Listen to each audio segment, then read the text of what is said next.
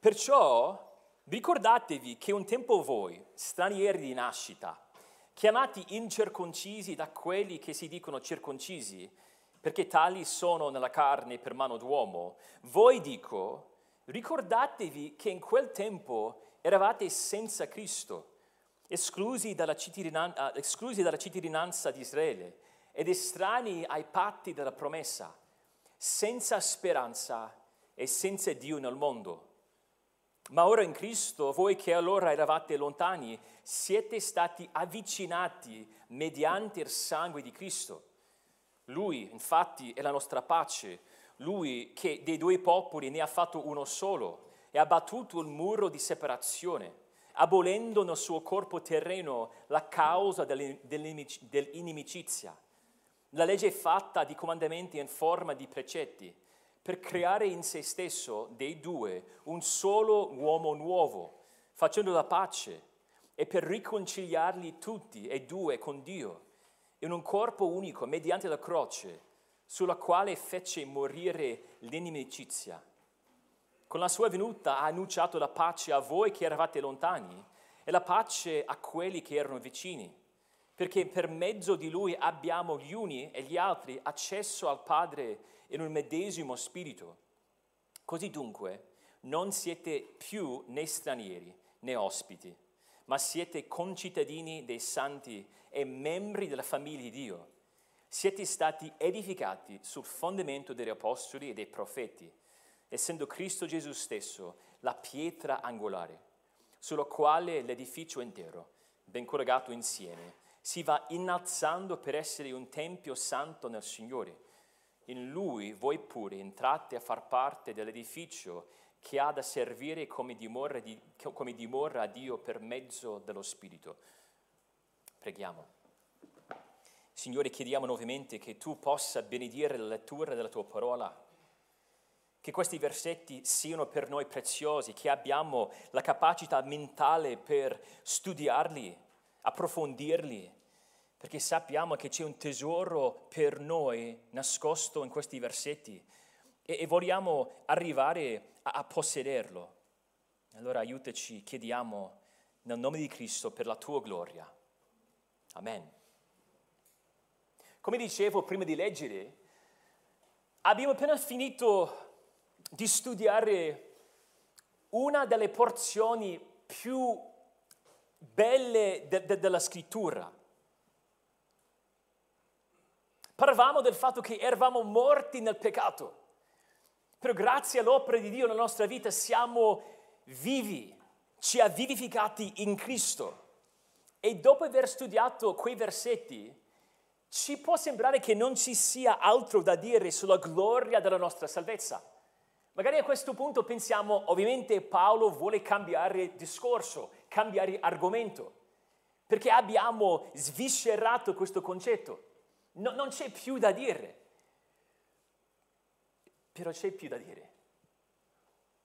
C'è più da dire sulla nostra salvezza. C'è di più nella nostra storia. Possiamo gustare la bontà del Signore nella nostra salvezza da un'altra angolazione. Ma che cos'è questa angolazione, quest'altra angolazione?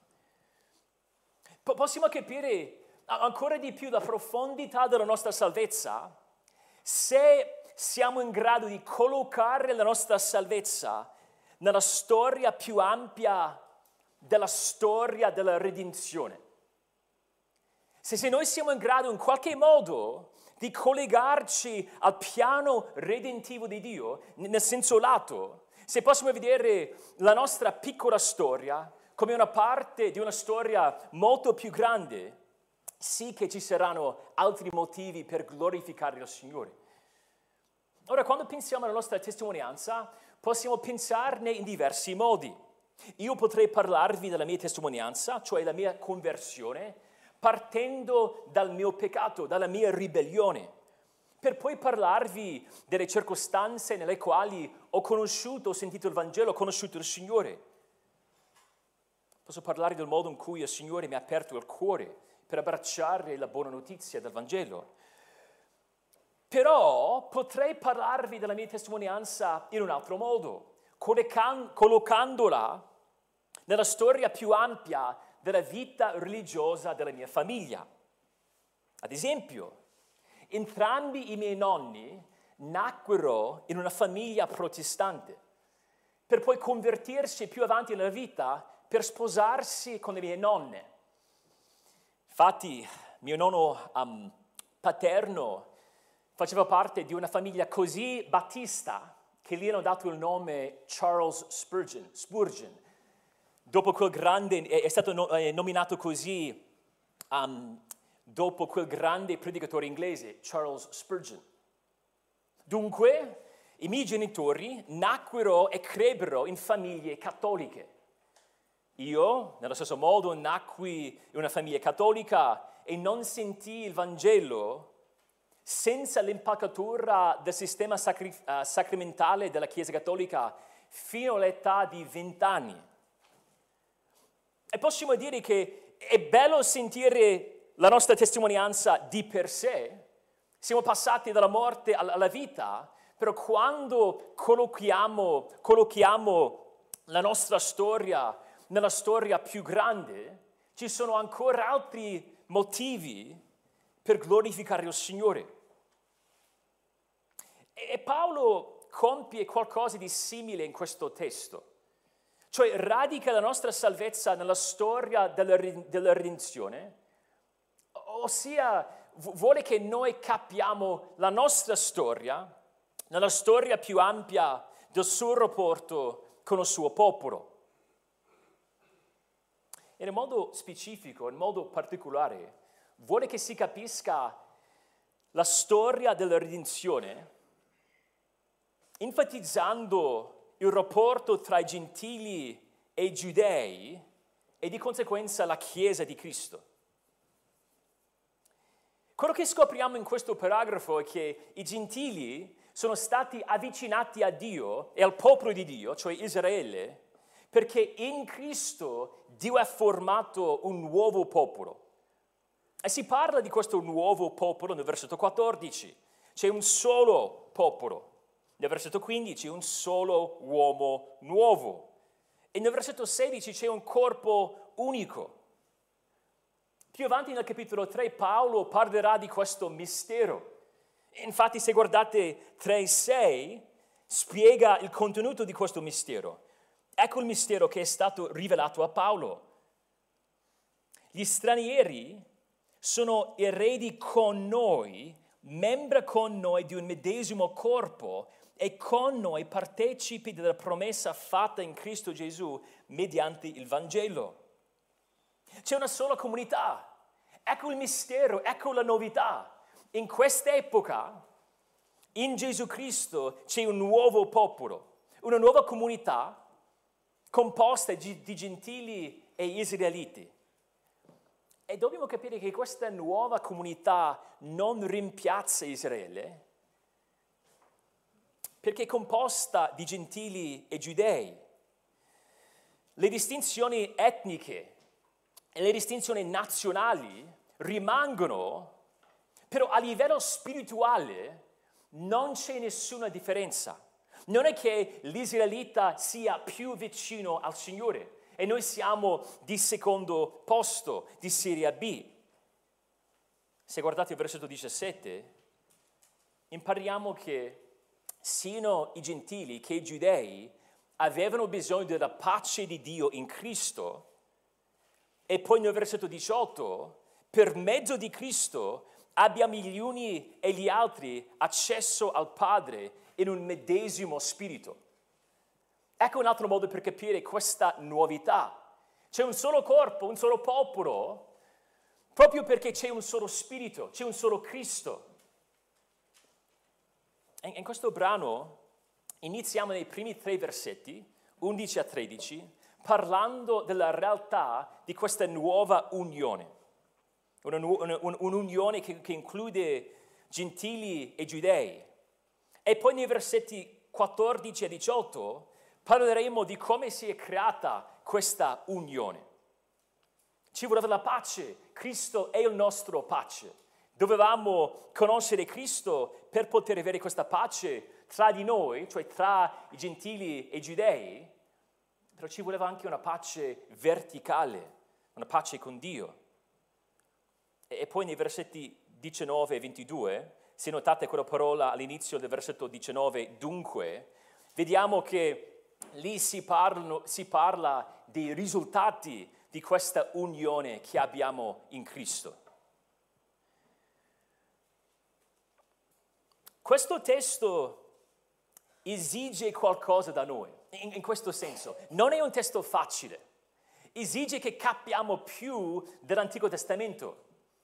E se ti è mai capitato di provare a leggere la Bibbia in un anno, spesso leggendo l'Antico Testamento ci sono dei momenti di, di crisi, per dire. Tu arrivi a prima, cronic, primo croniche e tu dici, non so se ce la faccio. Um, ci sono momenti anche verso l'inizio, Levitico, in cui non è mica facile.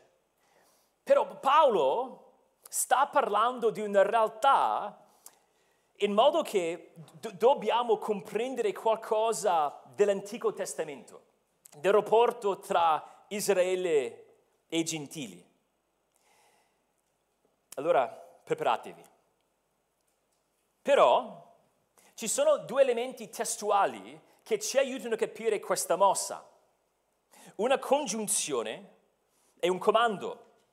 E voglio assicurarvi, prima di andare avanti, non vogliamo coprire tutti questi versetti da, da 11 a 22, si è spaventato, non preoccuparti, n- non vogliamo provare a fare quello, um, vogliamo soltanto studiare i versetti 11 a 13, P- però prima di poter farlo dobbiamo capire qu- queste prime um, due indicazioni testuali che ci, che ci aiutano a capire cosa sta facendo Paolo in questo brano. Come dicevo, c'è una congiunzione, quella parola perciò, e poi un comando, ricordatevi. La congiunzione ci fa capire che questo testo, questo paragrafo va letto alla luce del paragrafo precedente, cioè aggiunge a quello che ha detto, allarga, amplifica. Come si è già detto, nel paragrafo precedente c'era un grande contrasto tra la morte e la vita, Eravamo morti nei nostri peccati, i primi tre versetti, e poi Dio ci ha vivificati in Cristo, i versetti 4 a 10.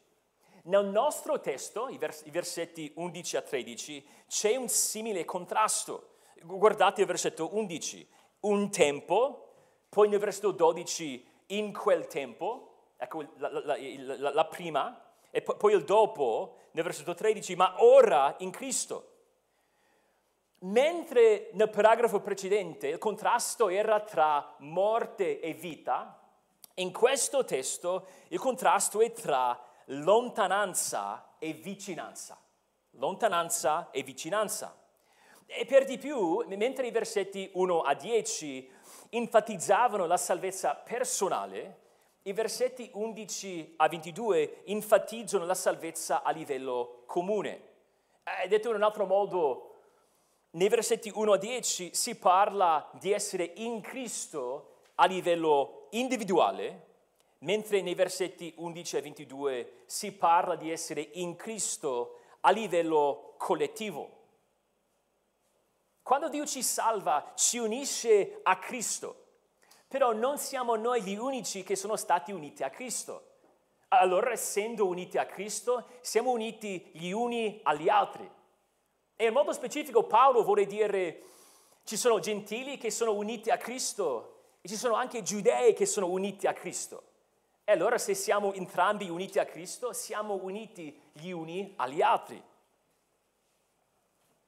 E poi c'è questo comando. Il comando è interessante perché è l'unico comando che si trova in questa prima parte della lettera. Vi ho, vi ho, già detto più volte, però vi ricordo che abbiamo in questa lettera due sezioni principali. Possiamo suddividere la lettera in due sezioni principali. Abbiamo i primi tre capitoli, 1 a 3, che parlano della dottrina, di chi siamo in Cristo, cosa significa essere uniti a Cristo. E poi nei, nei, nei, negli ultimi quattro capitoli, negli ultimi tre capitoli, scusate, capitoli 4, 5 e 6, si parla di come vivere alla luce di questa teologia. Quindi abbiamo dottrina e poi condotta. Nella seconda parte ci sono tanti imperativi, tanti comandi, però qui questo è l'unico che si trova in questi primi tre capitoli. E il comando è di ricordarci, ricordatevi, è un appello a richiamare alla mente la disperazione della nostra separazione da Cristo.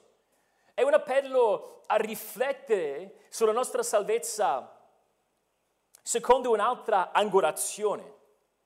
Quindi, benché abbia già parlato della salvezza nei versetti 1 a 10, Paolo ancora vuole provocare in questi gentili un'ulteriore riflessione.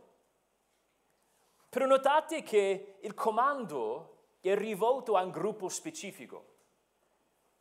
E, e questa è la prima volta nella lettera che abbiamo una spiegazione dell'estinzione tra noi e voi. Abbiamo notato che, abbiamo notato che nei primi um, paragrafi, cioè il primo capitolo e la prima parte del capitolo 2, si usava andare avanti e indietro tra voi e noi. Era un modo per um, rendere più presente, più tangibile quello che pa- Paolo voleva trasmettere. Fino a questo punto nella lettera non c'era una distinzione specifica tra gentili e giudei. Però sappiamo che a questo punto qualcosa è cambiato, proprio perché, se guardate il versetto 11, dice ricordatevi che un tempo voi e poi quel voi viene definito stranieri di nascita. Alla lettera sarebbe gentili o pagani nella carne. Paolo in questo momento si rivolge a credenti di origine non israelita. Si tratta di le nazioni e i popoli fuori da Israele. Sono, sono le nazioni pagane. E, questi popoli, questi popoli, queste nazioni non avevano il simbolo o il segno fisico del patto abramitico, la circoncisione. Erano dunque chiamati incirconcisi. Possiamo pensare a quella storia preferita di tutti i bambini, Davide e Golia.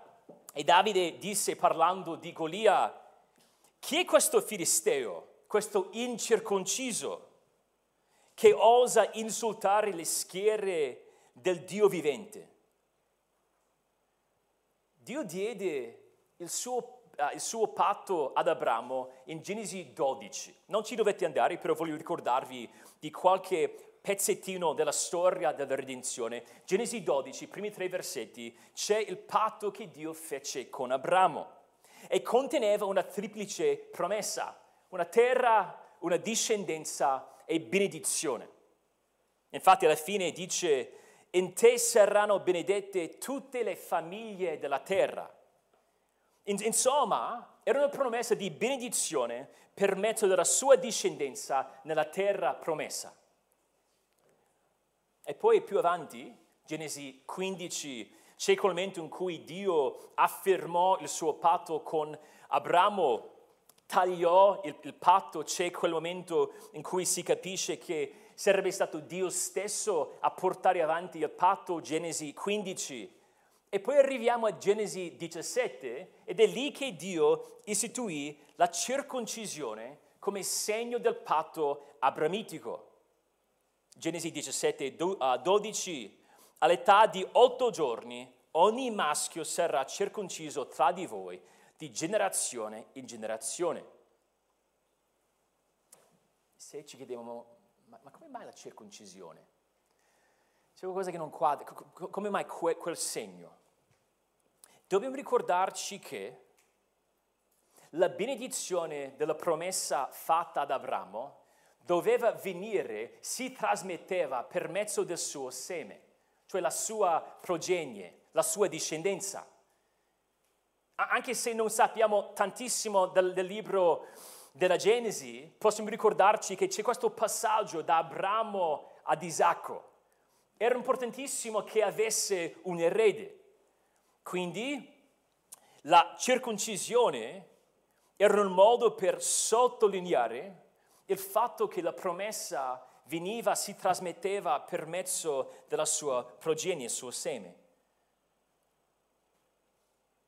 E la circoncisione era importantissima nell'Antico Testamento. Per esempio, abbiamo tutti presente la storia dell'Esodo. Il popolo di Dio era in schiavitù in Egitto. Gridarono al Signore, il Signore rispose alle loro grida. Poi mandò Mosè. Mosè liberò il popolo per mezzo di queste dieci piaghe, c'era tutta la faccenda con il Mar Rosso.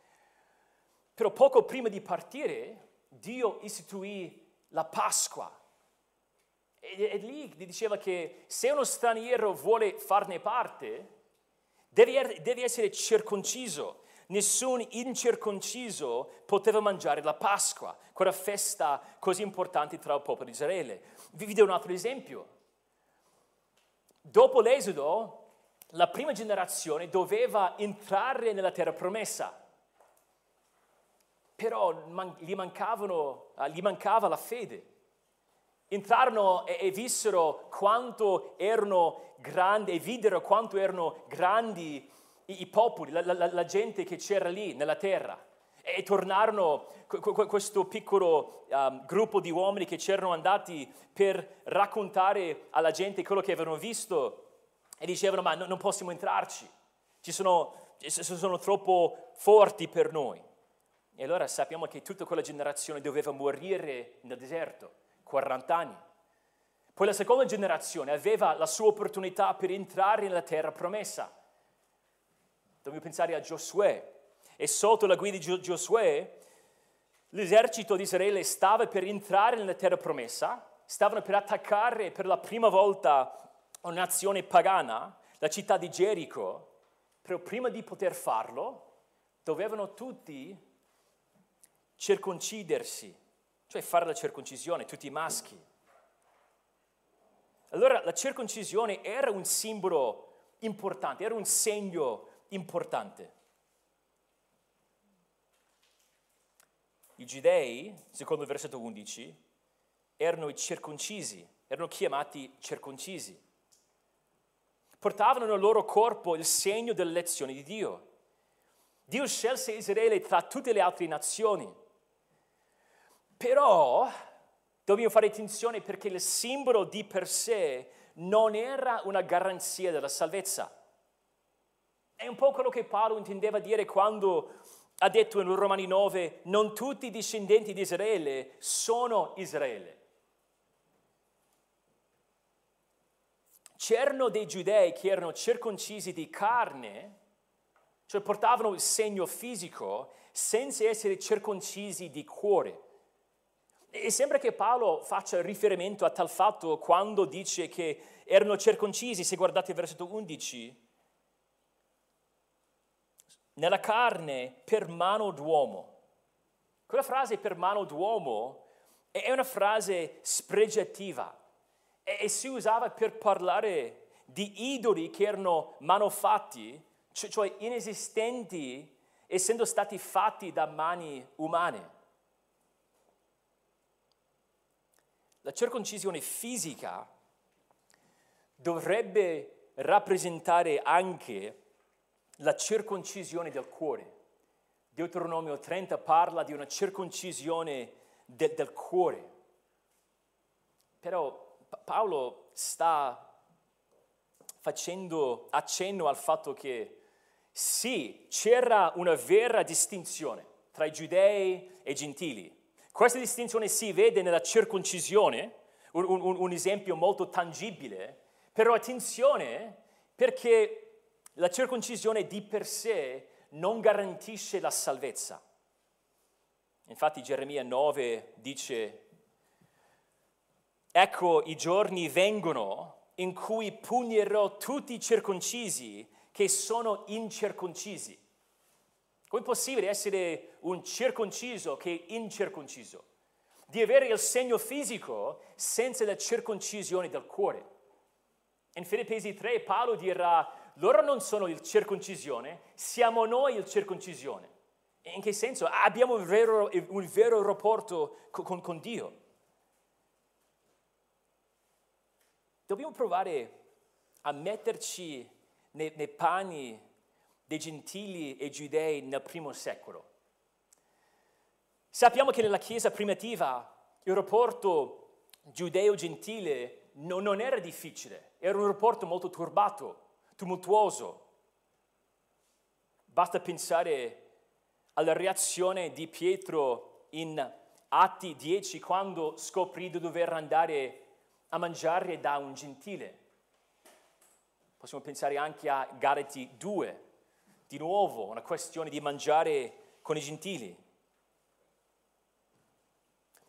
Paolo vuole parlare, indirizzarsi ai, gentili in modo specifico in questo testo, perché vuole che capiamo quanto eravamo lontani da Dio e quanto il Signore ha fatto per avvicinarci in Cristo. Allora, do per scontato che abbiamo tra di noi gentili, che sappi io siamo tutti d'origine non israelita, se mi sbaglio mi, mi scuso già a questo punto, però Paolo sta scrivendo agli Efesini che erano per la maggior parte gentili. E noi vogliamo capire brevemente cosa significa essere lontani da Dio in quanto gentili, in quanto stranieri, e per poi capire cosa significa essere avvicinati in Cristo. Due punti semplici. Eravamo lontani da Dio e senza Cristo nei versetti 11 e 12. Eravamo lontani da Dio e senza Cristo. Questo ci ricorda di Romani 3, in realtà ci potete andare. Perché parlando della circoncisione, magari ci viene da chiedere, ma allora circoncisione era così importante? Vi ho provato a spiegare qualcosina dall'Antico Testamento, però Paolo in Romani 3 dice, proprio all'inizio, qual è dunque il vantaggio del giudeo? Qual è l'utilità della circoncisione? Grande in ogni senso. Prima di tutto perché a loro furono affidate le rivelazioni di Dio. Erano un popolo benedetto, avevano l'accesso alla rivelazione di Dio, avevano gli oracoli di Dio. I gentili, cioè noi, prima di conoscere Cristo, eravamo sì morti nel peccato, ma non soltanto, eravamo lontani da Dio. E dobbiamo capire che in questo testo c'è un intreccio tra la nostra testimonianza personale e quello che Dio fece nella storia della redenzione in questo senso. Dobbiamo immaginarci gentili prima che Cristo arrivasse sulla terra. Questo ci aiuterà a cogliere l'importanza di quello che Paolo vuole trasmetterci. Immaginate che tu sia nato tra le nazioni. E so che, so che quando leggiamo l'Antico Testamento ci piace collegarci con Israele ed è giusto come si vedrà. Però immaginate per un attimo che siate nati tra gli Amorei, gli Etiti, gli Cananei. A quell'epoca non c'era un grande mandato, questo è molto importante. Noi abbiamo un grande mandato, noi dobbiamo andare a tutte le nazioni. Israele aveva un mandato diverso. Avevano una sede principale a Gerusalemme, non dovevano andare dalle nazioni, tutte le nazioni dovevano venire a Gerusalemme per vedere la santità del popolo di Dio. Ci sono eccezioni ovviamente, abbiamo studiato il libro di Giona, Dio aveva da sempre un cuore per le nazioni, però quello che vediamo nell'Antico Testamento è che principalmente il suo piano di redenzione si focalizza sul suo popolo scelto, Israele. Le altre nazioni sì, sentivano parlare di questa nazione speciale, avevano a che fare con quella nazione speciale, Per la maggior parte di quelle persone non sapevano niente della rivelazione di Dio a Israele. Quindi dobbiamo immaginarci gentili in quel senso. E Paolo dice che come gentili eravamo senza Cristo. Nel versetto 12. Senza Cristo. Ora è vero che, è vero che ogni, cred- ogni non credente è senza Cristo, a prescindere dalla sua origine. Per cui Paolo sta dicendo qualcos'altro. Cristo, come sapete, è un titolo piuttosto che un nome proprio. È la parola greca che significa unto, consecrato, e traduce la parola ebraica Mashiach, cioè Messia. Il Messia doveva essere ebreo, da Israele, un giudeo. Doveva essere un profeta di Israele, un re di Israele, un sacerdote di Israele. Il Messia veniva innanzitutto per salvare il suo popolo dai loro peccati. Matteo 1:21. Chi è il popolo del Messia? Israele. Dopo la caduta dei nostri primi genitori, c'era una promessa data nelle parole che il Signore rivolse al serpente. Io porrò inimicizia fra te e la donna e fra la tua progenie e la progenie di lei, oppure fra il tuo seme e il seme di lei, e questo progenie ti schiaccerà il capo e tu le ferirai il, caca- il calcagno. E quella promessa riguardante il seme di Eva passò per mezzo di Abramo. Il suo seme trasmise la promessa da, da Abramo ad Isacco, come dicevamo prima, da Isacco a Giacobbe, il cui nome diventava, è diventato Israele. Se leggiamo Isaia, leggiamo che il servo del Signore era il rappresentante di Israele. Il Messia è, è tutto quello che Israele doveva essere, l'Israele per eccellenza. Però noi, non avendo niente a che fare con quel popolo, non facendone parte, eravamo lontani dal Messia. Ora sappiamo benissimo, far parte di Israele non significa di per sé abbracciare il Messia, basta pensare ai farisei. C'erano pochi che attendevano veramente la redenzione di Israele, però avevano la possibilità, erano lì, avevano le scritture. E poi va avanti nel versetto 12, eravamo esclusi dalla cittadinanza di Israele. Israele doveva essere un regno di sacerdoti, una nazione santa. Esodo 19. Le, na- le nazioni avrebbero potuto guardare la santità di Israele per vedere la santità di Yahweh, il Signore. Però sappiamo che Israele adempiva soltanto di rado questo suo incarico. Però comunque sia, c'era qualcosa di speciale di far parte di quel popolo.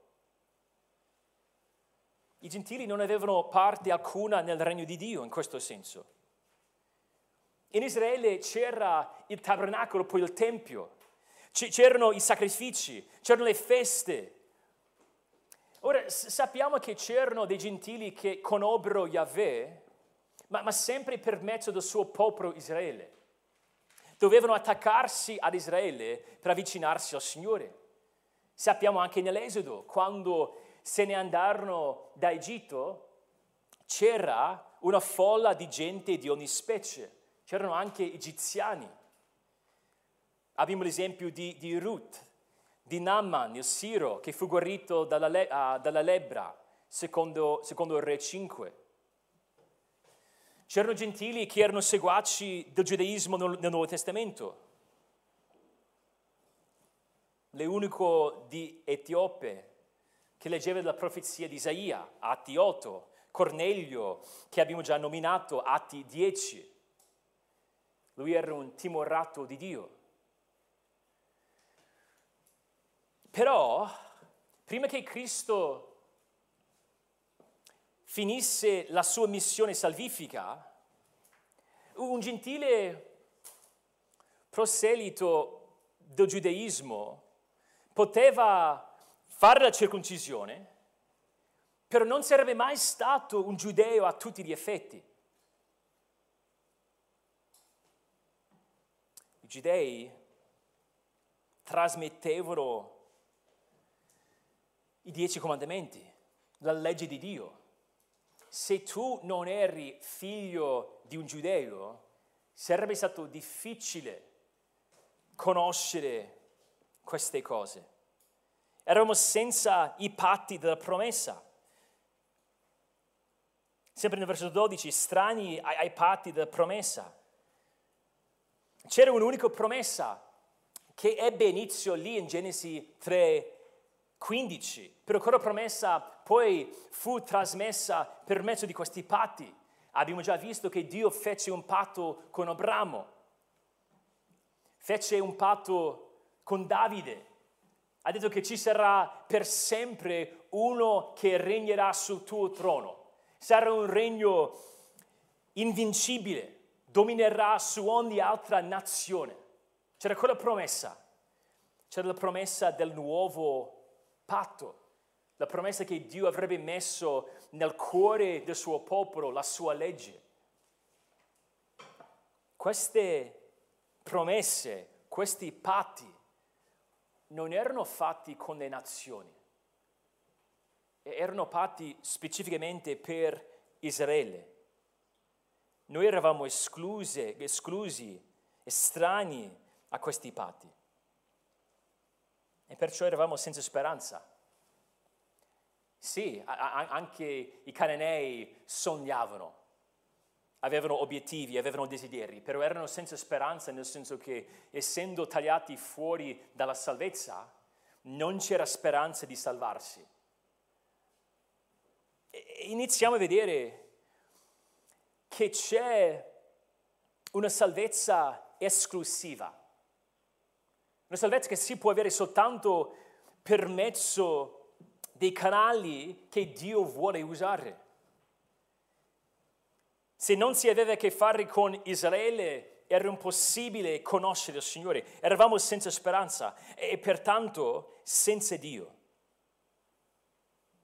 Non eravamo soltanto lontani da Dio spiritualmente, eravamo morti nel nostro peccato, però non avendo accesso al, al, al Tempio, non avendo la promessa del Messia, non avendo i patti della promessa, eravamo lontani da Dio in tutti i sensi.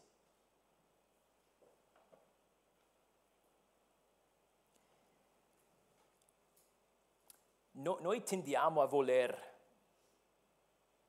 allargare la salvezza. No, non ci piace così tanto a volte che la via della salvezza è, è stretta. Però quando pensiamo all'Antico Testamento e vediamo che Dio nella sua provvidenza perfetta ha deciso di operare per mezzo di un solo popolo, ha, ha deciso di manifesta, manifestare la sua presenza in modo speciale nel Tempio a Gerusalemme, non in ogni posto, non, erano, non c'erano migliaia di tempi. E, e vediamo che si doveva conoscere l'unico vero Dio vivente per mezzo del, del suo popolo. E sappiamo oggi che la salvezza è ancora esclusiva. Non possiamo conoscere la salvezza se non per mezzo di Cristo. E, mentre vogliamo sempre rispettare persone che hanno credenze diverse dalle nostre, No, non vorremmo mai iniziare a pensare che ci siano altre vie di salvezza. È Dio stesso che stabilisce la via della salvezza. E noi dobbiamo dire, se, se noi non avessimo mai conosciuto Cristo, saremmo stati persi, perché è l'unica via della salvezza.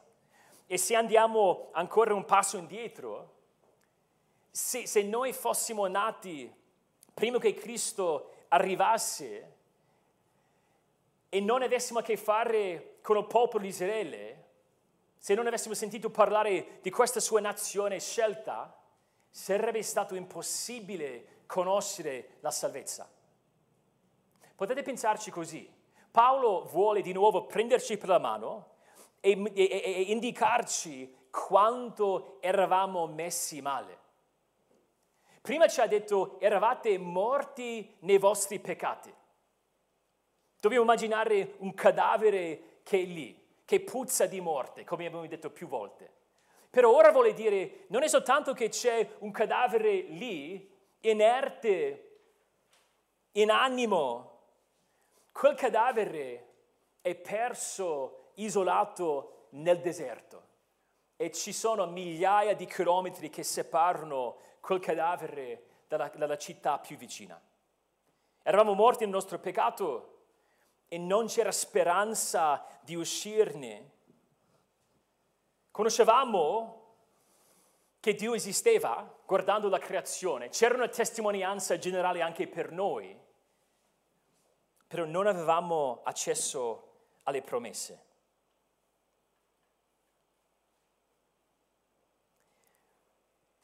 Però, secondo il versetto 13, ma ora in Cristo Gesù, voi che allora eravate lontani siete stati avvicinati mediante il sangue di Cristo. Quello che Paolo sta dicendo non è soltanto un ribadire o ripetere quello che ha già detto, non sta dicendo soltanto di nuovo ora siamo in Cristo, l'ha già detto più volte nei, nei, nei versetti 1 a 10. Sta dicendo che siamo vicini a Dio in Cristo. Ma vicini in che senso? Vicini come Israele. Attenzione, come ho detto prima, non diventiamo Israele. Israele è sempre una nazione distinta che fa parte del popolo di Dio, però sta dicendo noi abbiamo quei privilegi, i privilegi che non avevamo prima. Prima eravamo senza Cristo, ora abbiamo il Messia. Prima eravamo esclusi dal popolo di Dio, non avevamo la cittadinanza, ora siamo cittadini di cielo. Prima eravamo estranei ai patti delle promesse di Dio, della promessa di Dio.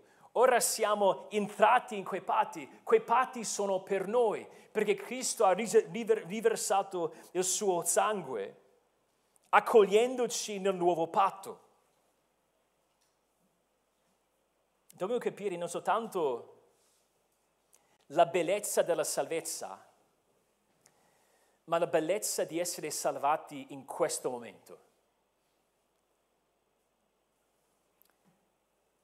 Perché prima, se ci fossimo convertiti come gentili, prima che Cristo arrivasse, di nuovo avremmo potuto conoscere Dio.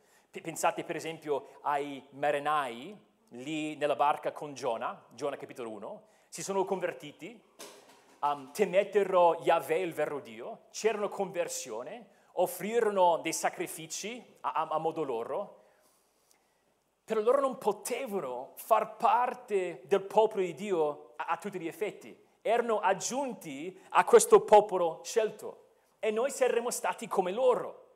Sì, rapporto con il, con, con il vero Dio, però aspettando il Messia che non faceva parte del nostro popolo. Però ora che Cristo è arrivato è tutto cambiato. Pure noi possiamo avvicinarci al Signore, possiamo essere il suo popolo, possiamo avere una piena appartenenza. Abbiamo una vera speranza, non siamo più senza speranza, abbiamo una speranza viva, la speranza della risurrezione. E noi facciamo parte di quell'unico popolo di Dio. Quella distinzione che c'era a livello salvifico non è ancora operativa. In questo senso non possiamo essere più vicini al Signore. Preghiamo. Signore, ti ringraziamo per la salvezza che abbiamo in Cristo.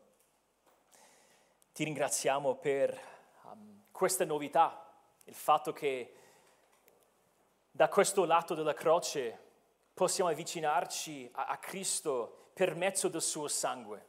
Il suo sangue cambia tutto. E allora vogliamo rallegrarci di conoscere il Messia, di conoscere il suo nome, di poter nominarlo. Ti ringraziamo per Gesù, nel suo santo nome. Amen.